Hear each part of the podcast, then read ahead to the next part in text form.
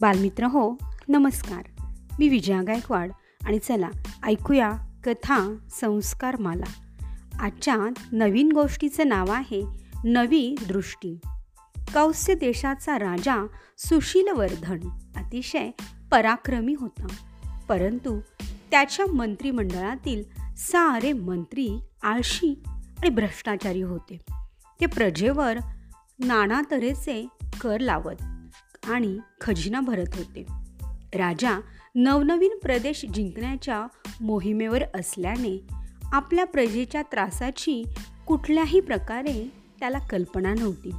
पण मंत्री आपल्या राज्यात सर्वत्र आनंदी आनंद असल्याचे राजाला सांगत एकदा राजा शिकारीला गेला. निबिड अरण्यात वाट चुकला. त्याच्यासोबत असलेला शिपाई ताफाई फार दूर राहिला. संध्याकाळ झाली. तरीही राजाला वाट सापडेना. रात्र एका झाडाखाली घालवून पुन्हा सकाळी तो मार्गक्रमण करू लागला. असे चार दिवस निघून गेले. अचानक त्याला एक लाकूडतोड्या लाकडं तोडत असताना दिसला. राजाला फार आनंद झाला.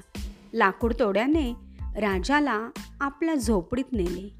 पाणी प्यायला दिले. खायला रात्रीची शिळी भाकर आणि कांदा दिला. राजाला ते अन्न जणू अमृतासारखं वाटलं. लाकूड तोड्यानं विचारलं भाऊ तुम्ही चांगले श्रीमंत दिसता. मग या अरण्यात कशासाठी आला होता? राजाने पाहिले की लाकूड तोड्याने आपला आपल्याला ओळखले नाही. त्यामुळे मुद्दामच राजा ओळख लपवत म्हणाला होय मी एक व्यापारी आहे. दुसऱ्या नगरातून आलोय. मला कौस्य नगरीत जायचे.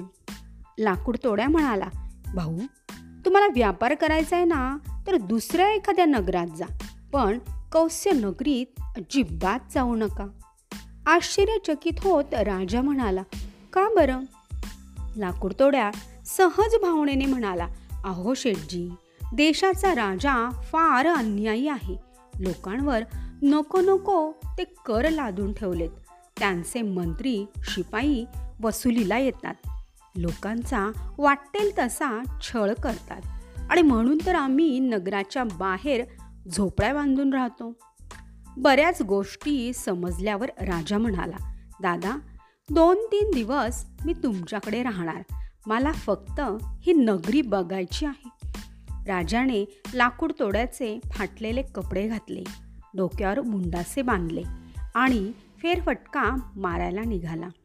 मंत्र्यांच्या अत्याचाराच्या अनेक गोष्टी त्यानं प्रत्यक्ष पाहिल्या आणि लाकूड तोड्याचे आभार मानत त्याला खरी हकीकत सांगितली.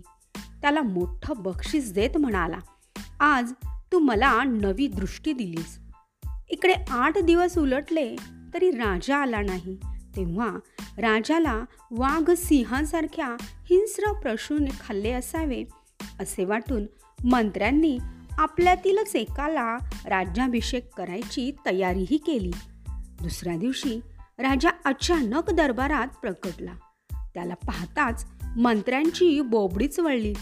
सैनिकांना आदेश देऊन सर्व मंत्र्यांना राजाने प्रथम काळ कोठडीत टाकले.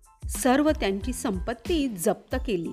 आणि नवीन गुणवान आणि कष्टाळू तरुणांची मंत्रीपदी नेमणूक केली. राजाचं गुणगान सारी प्रजा आनंदाने करू लागली.